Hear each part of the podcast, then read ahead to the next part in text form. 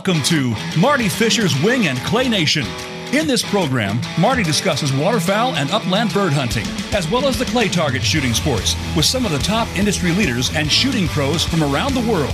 If you're just starting out or you've been hunting and shooting for years, we'll have wing and clay target news and information that you can use. Now, here is your host, Marty Fisher.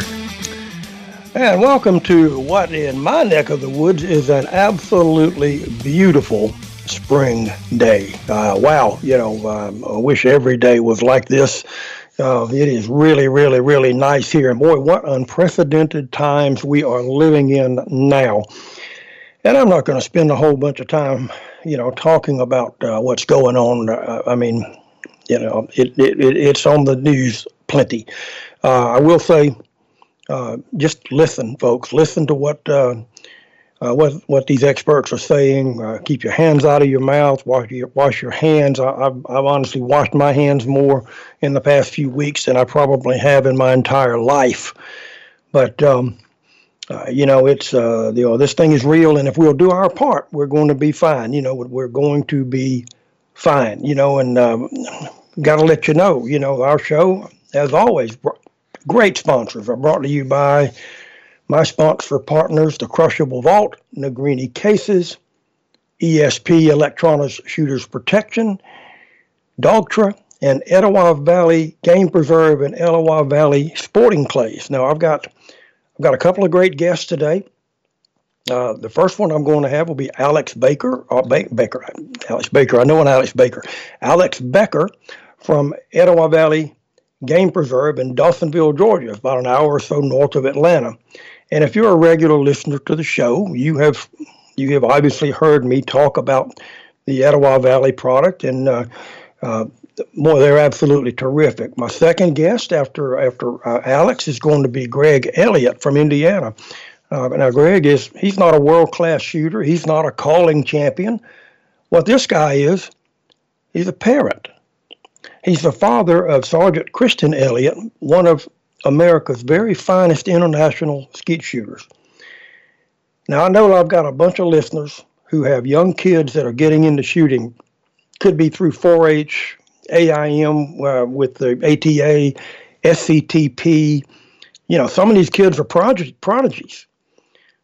Those kids that have shooting skills that are truly remarkable. It, it, it's just amazing. And and Christian Elliott, uh, you know, Greg's son, was one of those kids.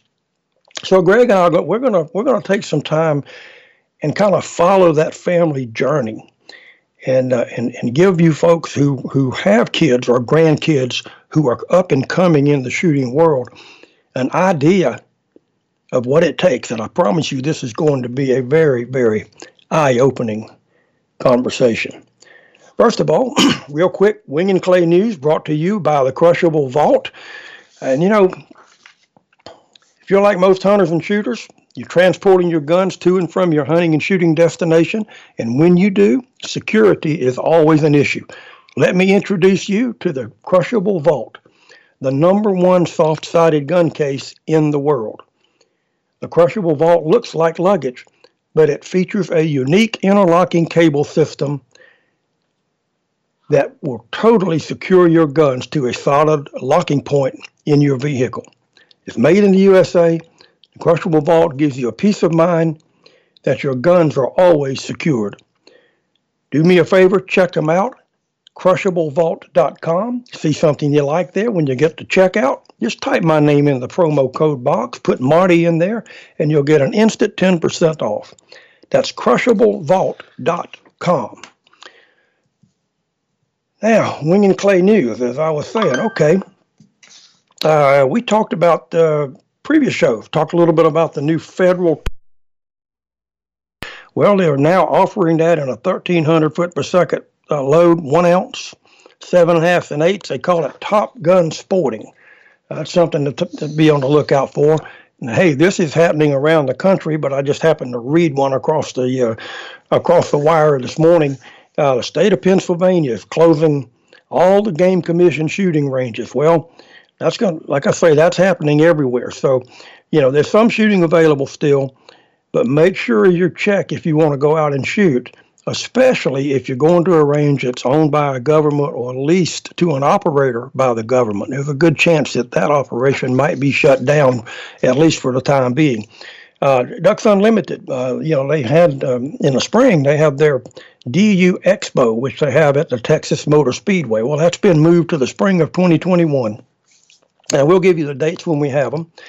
Pretty much everything in the clay target world, trap, skeet, sporting clays, postponed, canceled. Um, I monitor this stuff on a weekly basis, and we'll have info for you as soon as we get it when they make decisions on dates. So, hey, that's about it in that that side of the world. But let's do this. Um, I'm I'm gonna introduce my first guest this way. If you're an upland bird hunter, chances are you are always looking for the next great place to hunt. If you live in the southeast or if you're planning a trip to the Atlanta, Georgia area, get in touch with my good friends at Etowah Valley Game Preserve in Dawsonville, Georgia. You know, they're about an hour north of Atlanta in the beautiful foothills of the Blue Ridge Mountains. They've got a great clays and feathers package where you can shoot 50 sporting clays targets in the morning, have lunch with your guide, and then head out to the field for some great upland hunting for quail, pheasants, chukar, you know, your choice. Here's the best thing, too. If you want to bring your own dog, you can do that. Etowah Valley Game Preserve have great people, beautiful grounds, and fast flying birds. So book your hunt today. Probably going to be for next year now, but give them a call or check them out at EtowahValleyGamePreserve.com. Now, with that introduction, I would like to welcome from Etowah Valley Game Preserve, Alex Becker. Alex, how are you, my friend? Welcome to the show.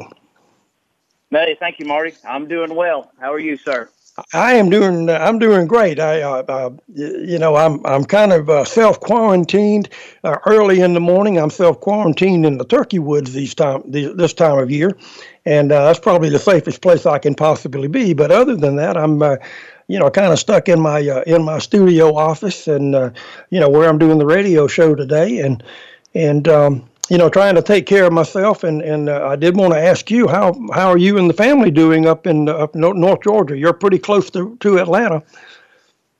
Yeah, we're doing good. We're doing good. We're just trying to uh, you know stay healthy, stay safe, and you know just keep our distance from everybody, but still uh, trying to uh, finish out the bird season. Uh, you know, uh, we've only got like five or six days. You know, we close at the end of the month, so we're just trying to run a few hunts, you know, and uh, whatnot. I have sustained a few uh, cancellations due to what's going on, but you know, we've got a lot of people hanging on. You know, the social distance is there, and we're keeping everything clean. That way, people feel safe and come up and enjoy uh, some bird hunting right here towards the end of the season. Well, I'm I'm really happy to hear that because you know the one the one thing that that you know I'm not doing is I'm not shutting my life down. You know, I mean, if if I had a hunt scheduled, you know, I would make sure, like you say, that the social distancing and everything is like it should be, and the and the facility is right. But I'm still going. You know, I, oh, yeah. that's that's just me. So, you know, like you say, you've got a few days left in the season, but let, let's you know, give me a little overview. How how was your season? How how were things? Well, it's been a good season. It's been a strange season, that's for sure.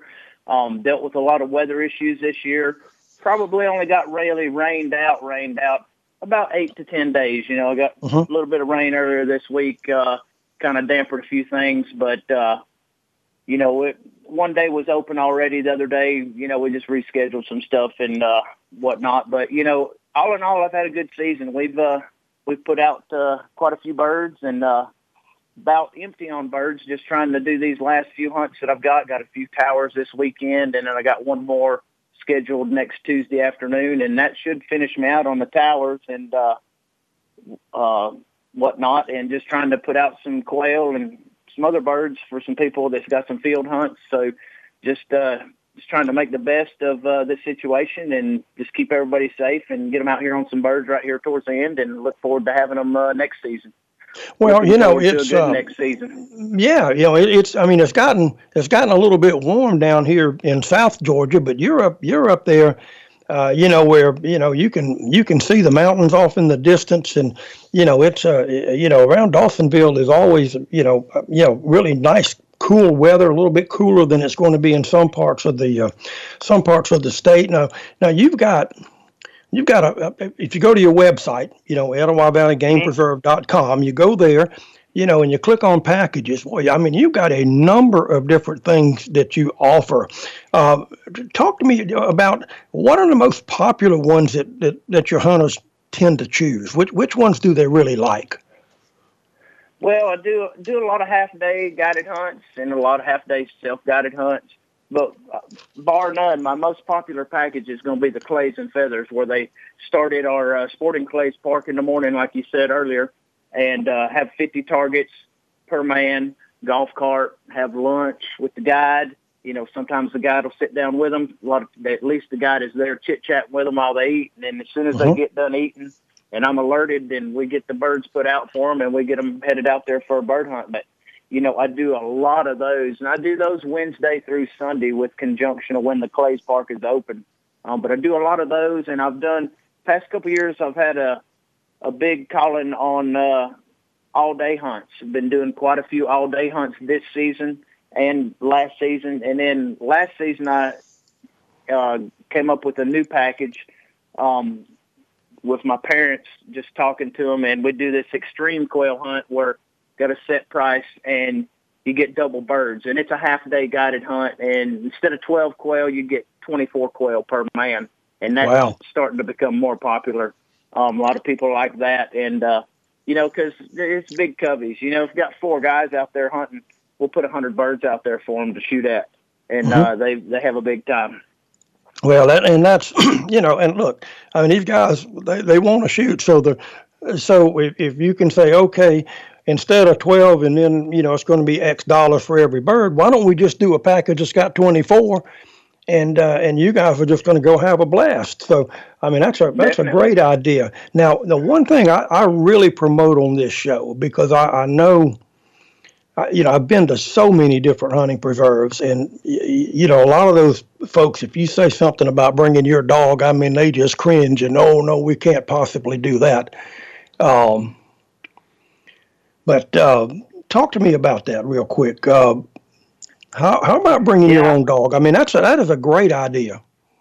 Oh yeah, it's a great idea. That's something that Dad has offered since day one when we opened. Um, and it, you know, it used to be more like, you know, when first started, be thirty percent people had their dog, and the seventy percent we provided guide and the dog. But uh, you know, and then it bumped on up to about sixty forty. And uh, I tell you, the past couple of years, it's about 50-50. I do a lot of self-guided hunts, and we welcome people with their own dogs. Um, you know, it is a different feel. You know, a lot of places you go, you're out there with one of their guides and their dogs, and you've got your dog. But at my place, you know, all my fields are pinned through Google Maps. Um, you come to the lodge. You know, if you want to come back and have bird cleaning, I settle up with you when you get back. If you want to leave from the field, I settle up with you. I pin the field, get you out there, kind of brief you a little bit about the boundaries. Then my guys that are putting the birds out, they go over the boundaries when the customer's out there, you know, when your birds are out here, you know, got this hunt going on over here. Y'all are good and safe.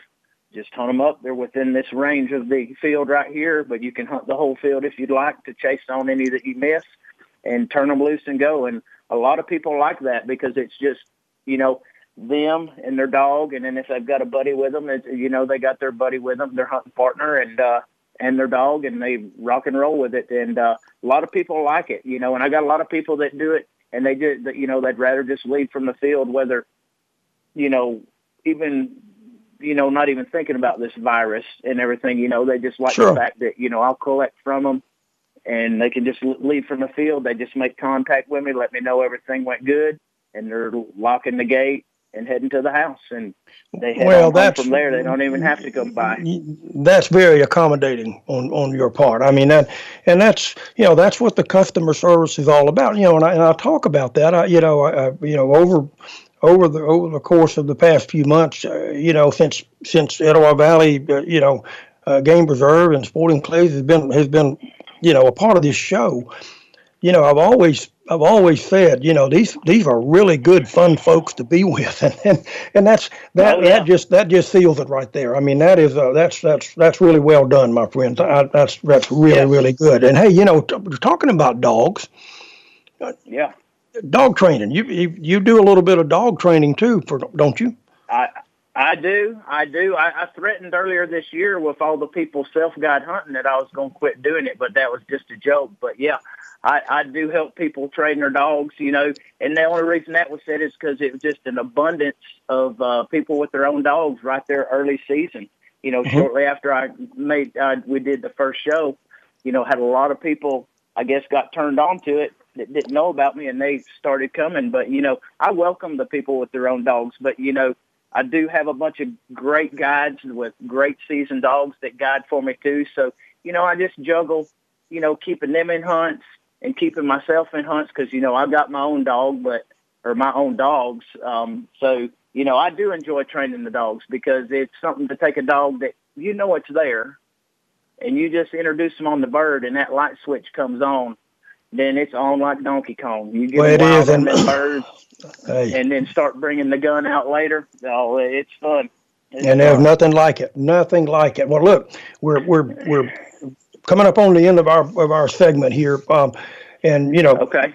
We know. Listen, we're going to get through this virus thing. Okay, we we know oh, that, yeah. and so you know, we got to start thinking about the fall. I mean, you know, you, you, the fall is going to be on you before you know it. I mean, tell me a little bit about oh, yeah. uh, about next season. I mean, when does your season come in, and and uh, and how do people how do people get up with you, and, and, do you have any little specials or anything like that going on?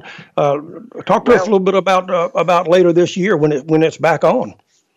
Yeah, what we'll do is like in September or uh, August, we'll we'll throw out an email. We do this preferred hunter list where it's for people with their own dogs. They uh, they um, they buy five hunts, get the sixth hunt free, and that'd be five. Or once you get the sixth one free, that's six single man hunts. Um, we usually look for about 40 participants in there um, for that. Um, and that kind of kicks the season off. We open that up early. We get all our old ones in that's been in there. Then we open it up and we figure out how many new customers we can take with that package. That's really popular. That way their hunts are prepaid for and all they got to pay is bird cleaning. Mm-hmm. And then looking forward to next season because hopefully I'll have one more field opened up that I've been working on um, and be working on getting a uh, another one opened up um, for the following season in the same area. So we're, we're looking forward towards that, and we're just hammering along. And uh, me and Luke, my top guy, will start getting fields started uh, later on in April, and just get them planted in June, and start growing some birds, and just keep trucking from there. Well, uh, and everybody can get in touch with you, Etowah Valley Game Preserve.com. Is that, that the best way? That's the best way, or you the really the best way to call me directly on my cell phone, which okay, is and that is mm-hmm. six seven eight four one zero zero nine eight three, and you can get me anytime at that number right there. All right, buddy. Well, listen, I appreciate your time. I know you've, uh, you know, you got some got some some things coming up, some work to do and stuff like that. It's been a, already been a long day for you. Thank you so much uh, thank you, obviously, for being a part of this show. I mean, you've been a, a, great sponsor partner, and I really appreciate it. But, but thank you for your time today, Alex, and have a great rest of the season. And we'll be talking down the road about what's coming at Etowah Valley Game Preserve for the fall. You can bet on that. I appreciate it, buddy. Exactly. Thank you. Hey, thank okay. you, sir, and we look forward to seeing you up at the park. And you have a good evening. Thanks for all right. Looking looking forward to it, buddy. Hey guys, if you're listening to this show, there's a good chance that you own a hunting dog. You know, we were just talking about that, and as you know, there's nothing better than a properly trained dog to make every hunt really special. Now that's where Dogtra products comes in. For more than 30 years, Dogtra has been setting the standard for e-collar training technology that allows you to unleash your dog's real potential. So whether you own a retriever, a pointer, a flusher, a tracker, or you just want the perfect obedient pet, Dogtra has got a product just for you. Do me a favor, go to dogtra.com and see if they have a product that will help you bring out the most in your dog. My guess, they will. That's dogtra.com. See something you like in there, spend $200 in the little promo code box, type in WING10, that's W I N G 10, and you'll get an immediate 10% off of your purchase.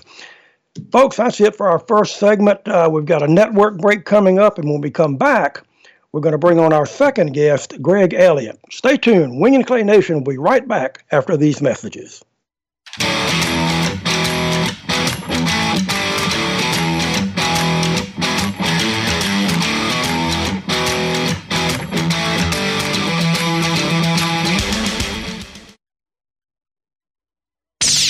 The Internet's number one talk station. Number one talk station. VoiceAmerica.com. Are you ready for a broad look at everything to do with the world of sports? If so, tune in to the Mike Abadir Show. It's a unique perspective to the connections between sports and business. Host Mike Abadir has negotiated numerous deals in the NFL. Along with co host Gino Bacola, Mike will bring his expertise, discussion, and some terrific guests to the airwaves. Listen live for the Mike Abadir Show every Thursday at 4 p.m. Pacific Time, 7 p.m. Eastern Time on the Voice America Variety Channel. Want to play the ponies and win? At Winning Ponies, we go inside and behind the scenes with the top jockeys, trainers, and handicappers. The Winning Ponies radio show with John Englehart, racing's regular guy, is the perfect complement to the Winning Ponies handicapping website. Catch us live every Thursday at 8 p.m. Eastern, 5 p.m. Pacific on the Voice America Variety Channel. Win prizes just for calling in. The experts. Call toll free right now 1 866 472 5787 and ask our All Star team to answer your question. That's 1 866 472 5787. Thank you for calling. VoiceAmerica.com.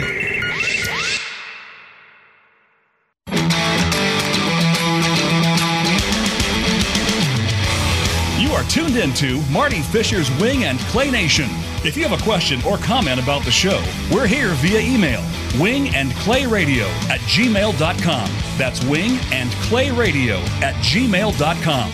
Now, let's get back to this week's show.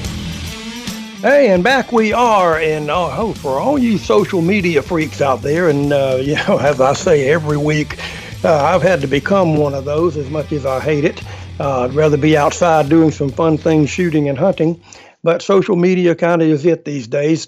Wingandclayradio.com. That's our website. I encourage you to go there. There's some really good stuff there.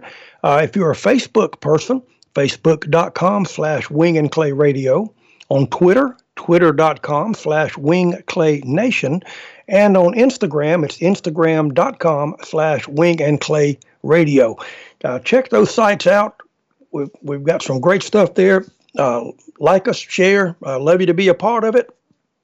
And I want to uh, bring on my next guest, and I want to let you know that this this segment with uh, with Greg Elliott brought to you by my good friends at ESP. That's Electronic Shooters Protection. You know, if you're a hunter or a clay target shooter, and this is it's a safe bet that you are, do what I do. Protect your hearing from the gun noise get a custom molded set of digital hearing plugs from ESP. That's Electronic Shooters Protection. All ESP plugs are custom made for you and only for you. And any sound of 90 decibels or more is muted to give you the best protection for your hearing. Here's the good news though you can still carry on a normal conversation with these plugs in. You can turn the volume up, turn it down, whatever you want to do to suit you. So, check out ESP at espamerica.com. I use the stealth model, and I think if you, you take a look at that, you'll absolutely love it. Now, with that, I'm going to introduce a guy who has, um, like me, heard I don't know how many million gunshots in his lifetime. Uh, this is Greg Elliott. Welcome to the show, my friend. Glad to have you.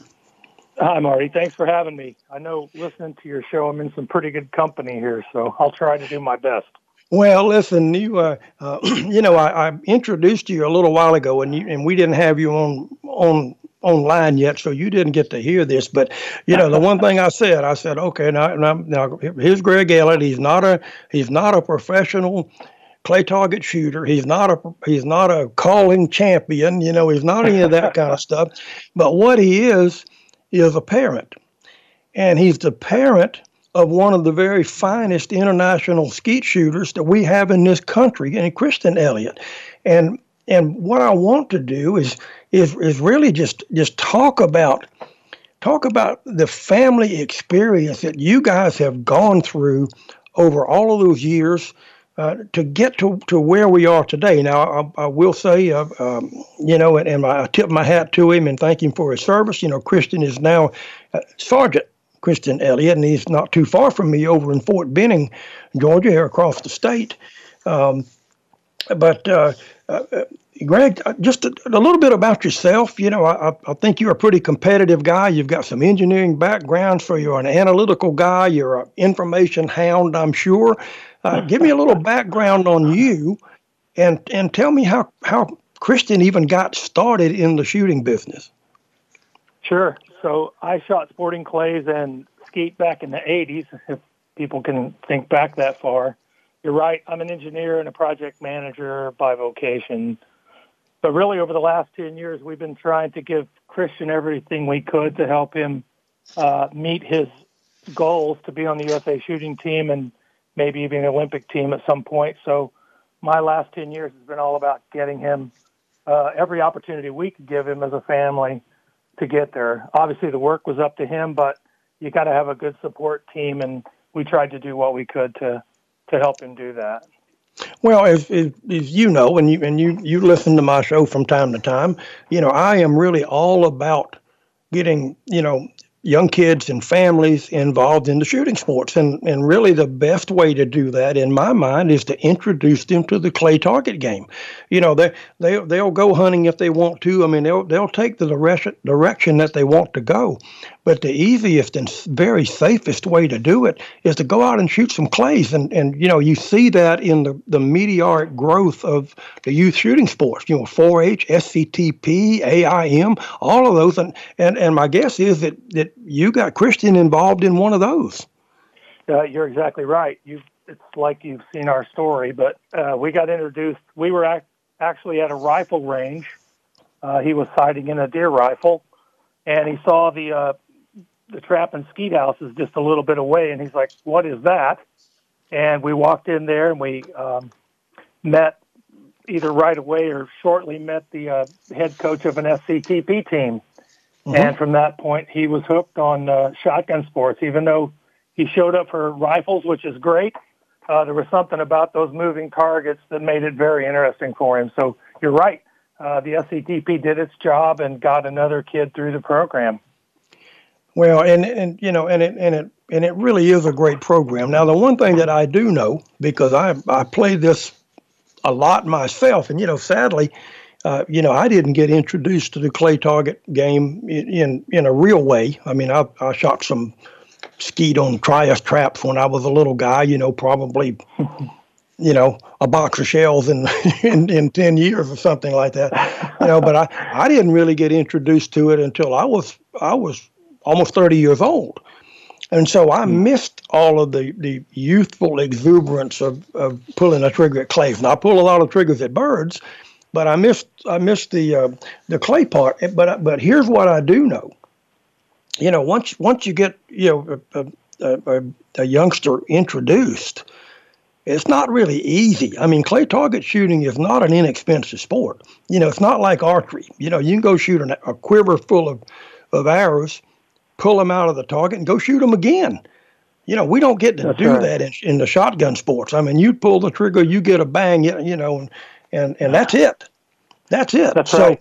That's uh, you know, talk to me a little bit about. I mean, that's a you you've got to you've got to I guess you know really set some some family goals and things like that because uh, you know of course the one thing you know there's there's baseball, there's football, there's basketball, there's all of those things. But it, it sounds to me like Christian was pretty dedicated to being a, a clay shooter. Ah, you're right. You're right. We um, certainly financially. I mean, there's there's really four key pillars that I think are um, necessary for a successful uh, chance at this sport, and certainly finances. As much as we don't want to talk about it, is certainly a real part of this because I mean, you're every shot's costing your family or you, you know, at least 25 cents, depending on what you're, uh, what you're uh, shooting. And then certainly the round of sporting or the round of clays is, you know, several dollars, 7 Mhm. to ten, or depending on where you go. So it adds up very quickly. And at that point, all you've done is practiced. Now you haven't gone to an event, so you've got travel and those things. I mean, it, it adds up very quickly. And I, I think not addressing that is, is a serious issue for some people trying to get started. Well, I know when I first got into the into the clay business, uh, you know, that would have been 1990.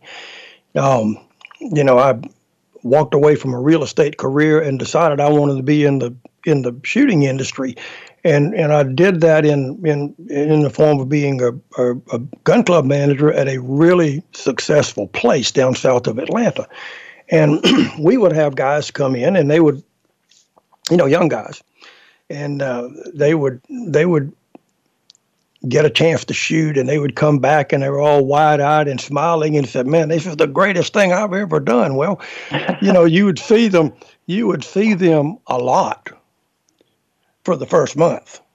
Right. and then i guess the credit card bill showed up at the house and the wife looked at it and wanted to know so you know there there is a real balancing act that has to go with this. So when families are thinking about these things, you know, because I, I spend a lot of time around around families and kids that are good shooters because they're being given the opportunity to to to shoot. But you know, the, as great as as as the teams are, and as absolutely wonderful as the Midway USA Foundation is, you know, outside of those teams, those kids are still practicing. You're still shooting. You're still doing things out of your pocket. So, you know, talk about that a little bit, uh, Greg, if you would. I mean, because you know you've been there, and and and, and like I say, you know, I, I can sit here and talk about it, but you lived it.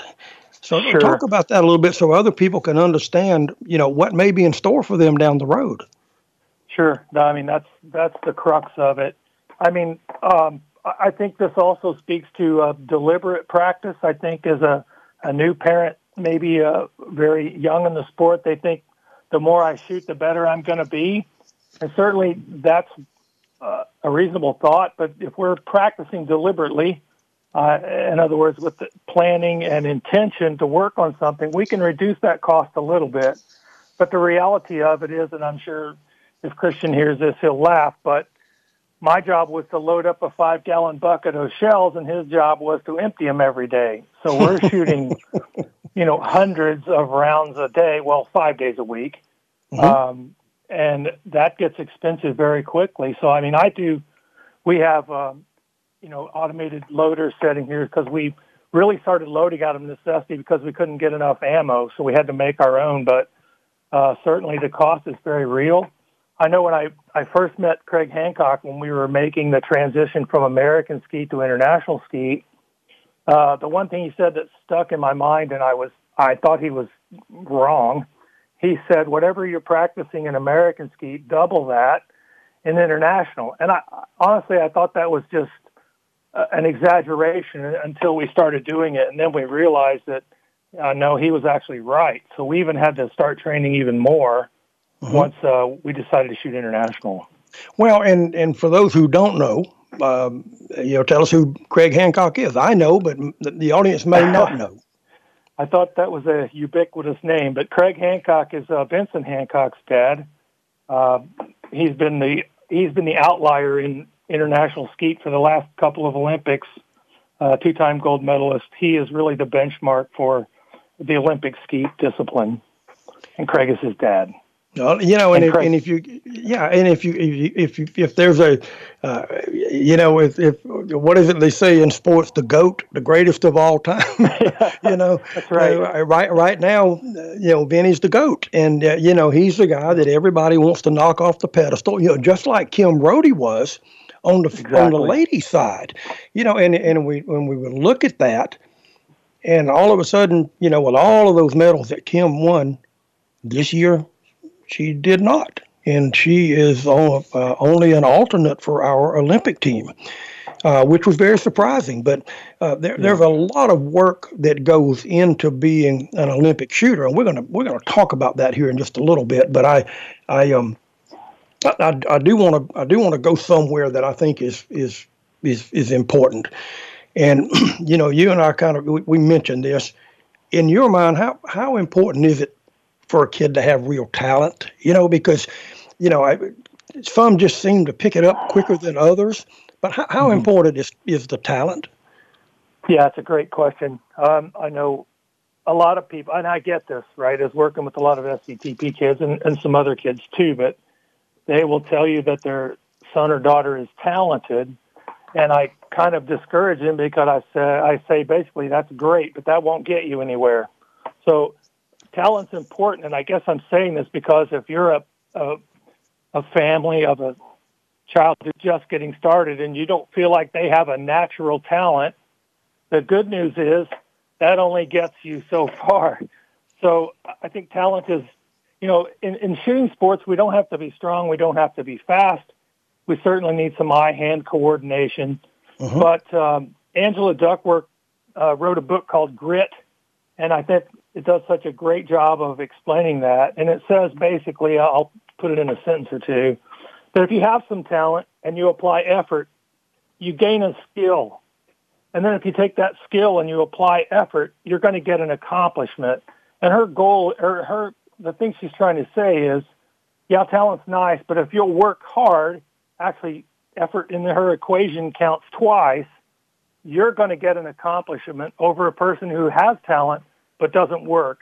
So I think work is a great equalizer. So if your kid's not standing out as an amazing shot, uh, take heart because – there's plenty more we can do to get them to be the best they can be. Well, and, and the, the thing that I do know, and, and I've been a, a shooting instructor for, I can't, it's hard to believe, 38 years now, you know, and, and I've run across some kids that are just remarkably talented, just as natural as they can be. They've got unbelievable eye hand coordination. And then I've run across some that didn't really have that, but they had a burning desire to be as good as those other kids. And that's, that's right. you know, I mean, I, I, you know, if you're really searching for the best of the best, you find the ones with the great eye hand that also have that burning desire. But that's that's, right. that's tough to come by. You know, you, you know they're they're not they're not everywhere. And and you know the other thing that that happens out there is, you know, we've got.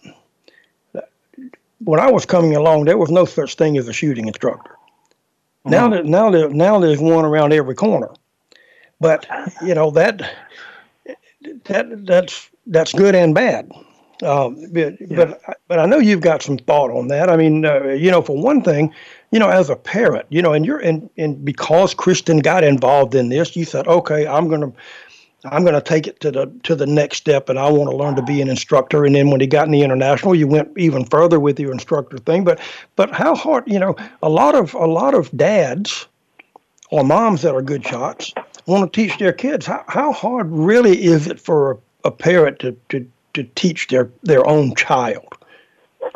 Yeah, I think I think it depends on the inclination of the parent, but certainly if you're willing, uh, you can start getting your instruction by uh, showing up at their. Let's say they start an SCTP or AIM or an organization like that. Start listening in. Listen to what the coaches are saying and start educating yourself because um, you're not going to just watch your kids. You're going to watch the other kids in the squad. You're going to pick up on stuff quite a bit. And then once you get kind of that grounding, move on to the next level. And that could be working with, and you know, I call this role an advisor, but basically it's a coach who's not a pro, but somebody that's close. Go work with someone like that. In our case, we had a gentleman named Larry Easley. We went to see him all the time, uh, and he filled that gap between the professionals and the SCTP. The whole time, I'm working with Larry and learning from our SCTP. And then at that point that you're ready, you feel like you kind of understand, go work with the professional. And every time we've done that, the professionals were happy to let us set in and let me take notes and even our advisor to take notes. So I think it's possible. And, I, and that's how I did it. And I've seen other people do it. So I think there's a clear path there if you'll apply yourself uh, you can you can certainly try and get ahead and stay ahead of your child. I mean, at some point they're going to outrun you, but by then they're good enough that they you know they can make the next step without you. Sure, and and and the beauty of that, and and you know, and and everybody's goal is, is exactly that to have their kid outrun them. You you you want you want that child to be better than you are as an instructor. And that, and at that point, it's time to take the next step. And I'm gonna tell you something. We're gonna talk. We're gonna we're gonna talk about the next step. But I've got to thank one more of my great sponsor partners here, real quick, and we're gonna finish up the show talking about those next steps that actually have taken Christian to where he is. So, hey, folks, if you're tired of lugging a heavy gun case, or if your case is kind of flimsy, has that little flimsy feel to it, I want you to do me a favor. Check out Negrini cases. They're simply the lightest and toughest gun cases on the market. Negrini has been fi- making fine cases in Italy, and you know what? I checked; they're still making them in Italy. As bad as as Italy's having these uh, these problems with the virus, uh, Negrini is still open and going. They've been making cases for more than 35 years. And if you own a Beretta, a Blaser, a Krieghoff, a Perazzi, a Browning, or any other fine shotgun, there's a really good chance that Negrini made the case that it came in. But they also make a great custom line of cases too, and that's what I use. And they are absolutely beautiful. You know, they're TSA and International Airline approved. There are many great choices of cases that have rich Italian leather trim, beautiful inside upholstery. Uh, you check them out; they've got something that will will really uh, uh, spark your interest. I can assure you of that. So do me a favor: check them out. NegriniCases.com. Spend a couple of hundred bucks. Type my name at checkout in the little promo code box. Put Marty in there. They'll send you free of charge a 100 round waterproof shot shell case. And they'll pay for the shipping too. So check them out, negrinicases.com. All right, Greg, I am back to you, and I want to talk, you know, for the last few minutes of the show, I want to talk to you about that next step because, you know, once once we get to the point that um, you know, we're getting out of getting out of high school and all of that kind of stuff, and and you know, some kids go off to college. Thank goodness there are a lot of college shooting programs out there now, but but a lot of the kids that that don't do that, you know, we don't want them to stop shooting. We want them to keep doing it, but you know. Christian worked his way, and, and, and our good friend Jim Dunn, you know, up in Indiana, you know, Jim had had told me about Christian before he was Christian Elliott, the star.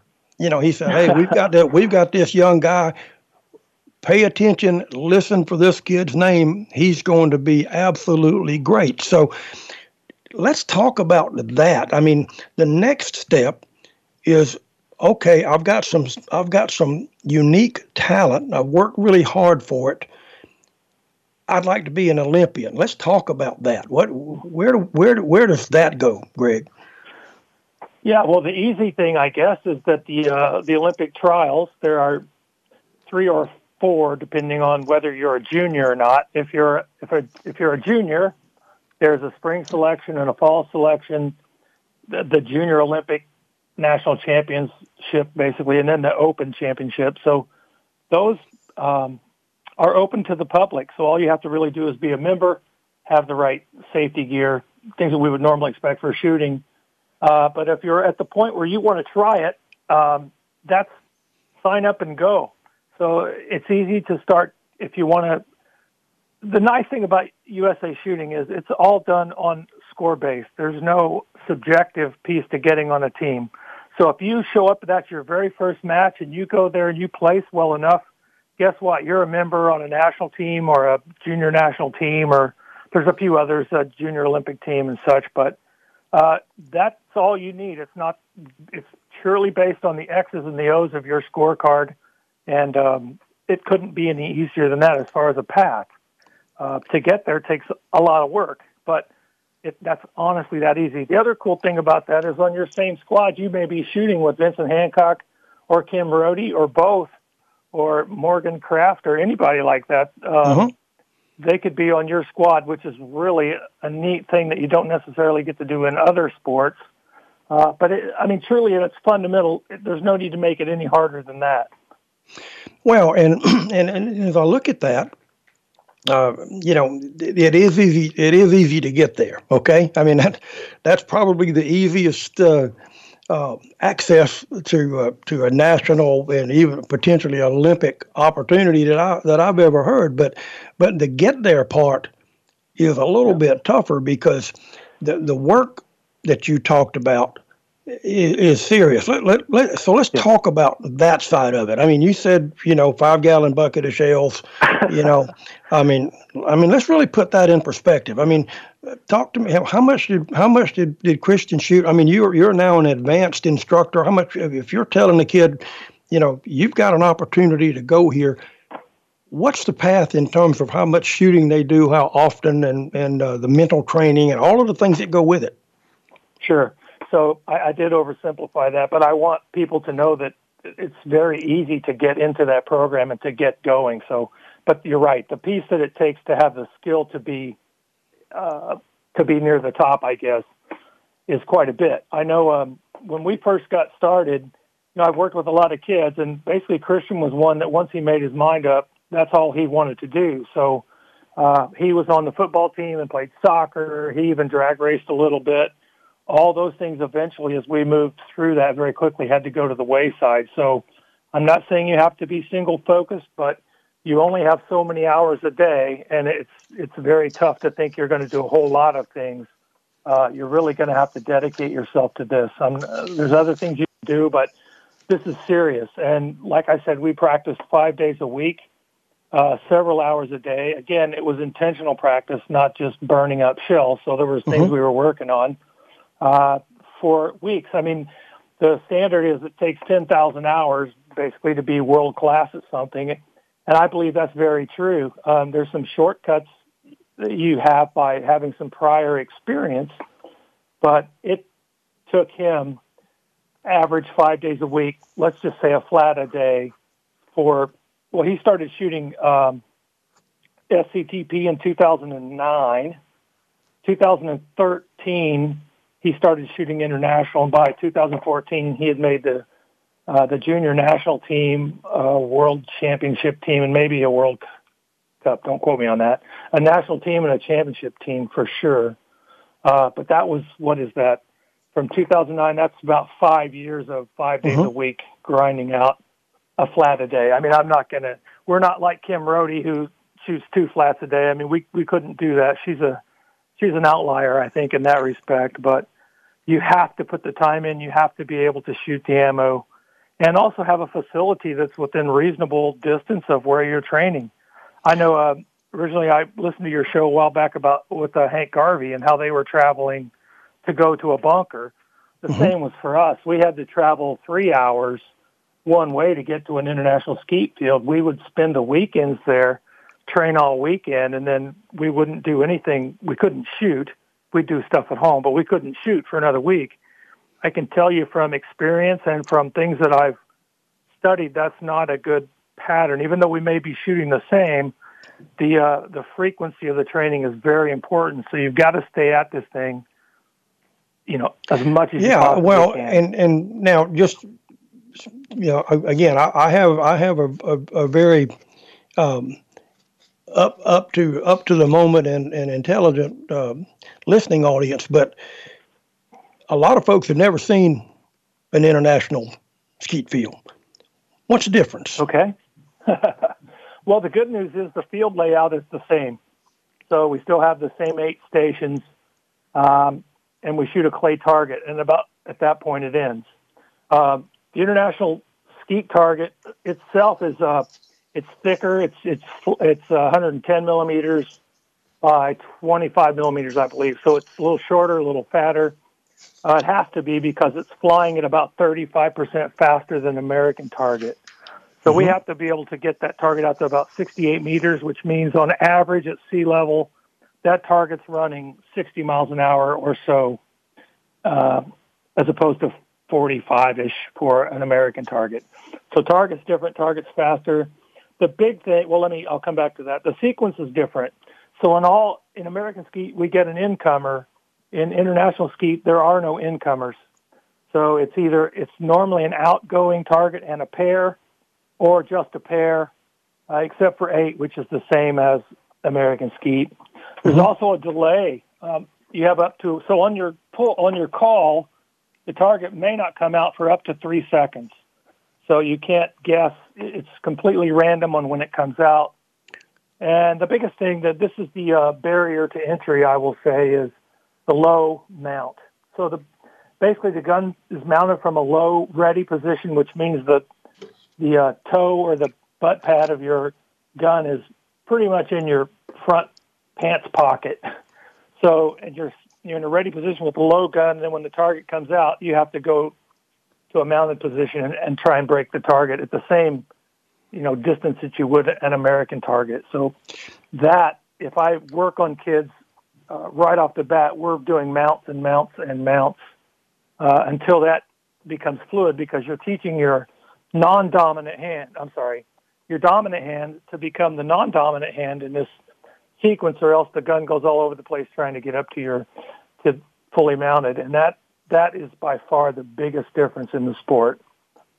Well, that and that's and that's real. I mean, you, you know, and, and I wouldn't recommend that somebody, you know, shoot this unless they got permission to do it. But if you want to get a feel on an American skeet feel, you know, go out to Station Eight and and walk about five or six feet in front in front of it and and pull the target and you'll see how fast it gets to you and that's and and that's what we're talking about i mean it, it their the targets are so fast i mean and you and you watch you watch these really really really top international skeet guys when they're shooting their doubles i mean and it's like pow pow and the targets yeah. are just lightning fast and and it's like i didn't see it yeah. how did they see it yeah, when I take parents or new spectators, I guess, out to a field to watch, I don't know how many times I get the question, why did he shoot twice at that same target? What they didn't realize was there was a double, and they never even were able to yeah. see the second. Yeah, target. didn't even see it. Yeah, yeah. it's so fast. Yeah. Now, you know, and, and, we've got just just a, a, couple of minutes left, Greg. Okay. But I, but I did, I did want to address this. Talk to me about how to play this game mentally. You know, and everybody's going to go about it in a different way, but you you not only got to have the physical ability, you've got to have the mental ability to stay in the game and and not go off the tracks and you know and all of that stuff. So what what yeah. what's a good tip for somebody to how to play the game on the mental side? Yeah, that's a great question and one that will take a lot of explaining, but in this amount of time, I think you have to look at what motivates the shooter. Even though this is not a mental routine, this is a key point. Is the shooter motivated by intrinsic things or extrinsic things? Like, am I am I motivated by polishing my craft, or am I motivated by just getting shiny things like trophies and medals? Because if you're only motivated by extrinsic things, this is not the sport for you because you don't get that many chances to medal. But I can tell you, in a if I was going to pass off something valuable to your audience, uh, we've done. I think we can say we've about done it all from the mental program. Uh, getting a good foundation in, in what this means, like when we even say that, what does that mean? I think if you ask 15 people, you get 15 different things. Sure. But basically, it's how do I manage? How do I manage myself in a competition situation? to where I can shoot at my peak performance and my my nerves are not causing me to shoot less than I'm capable.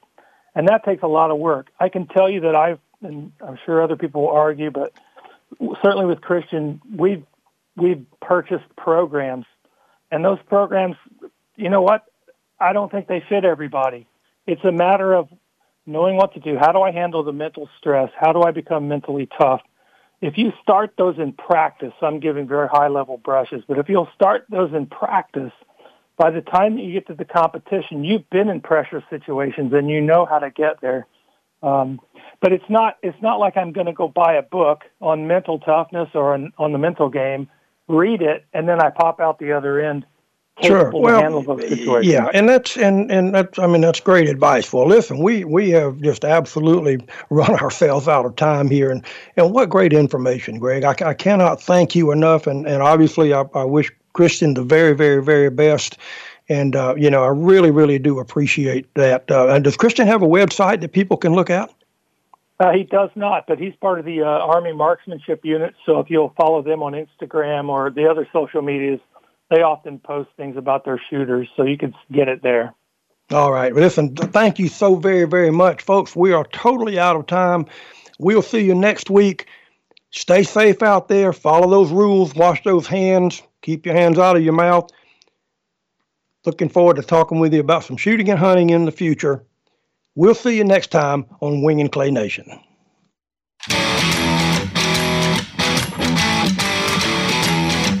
Thank you for listening to Marty Fisher's Wing and Clay Nation. Please join Marty again next Thursday at 6 p.m. Eastern, 3 p.m. Pacific on the Voice America Variety Channel. Until next week's show, think safety first and good shooting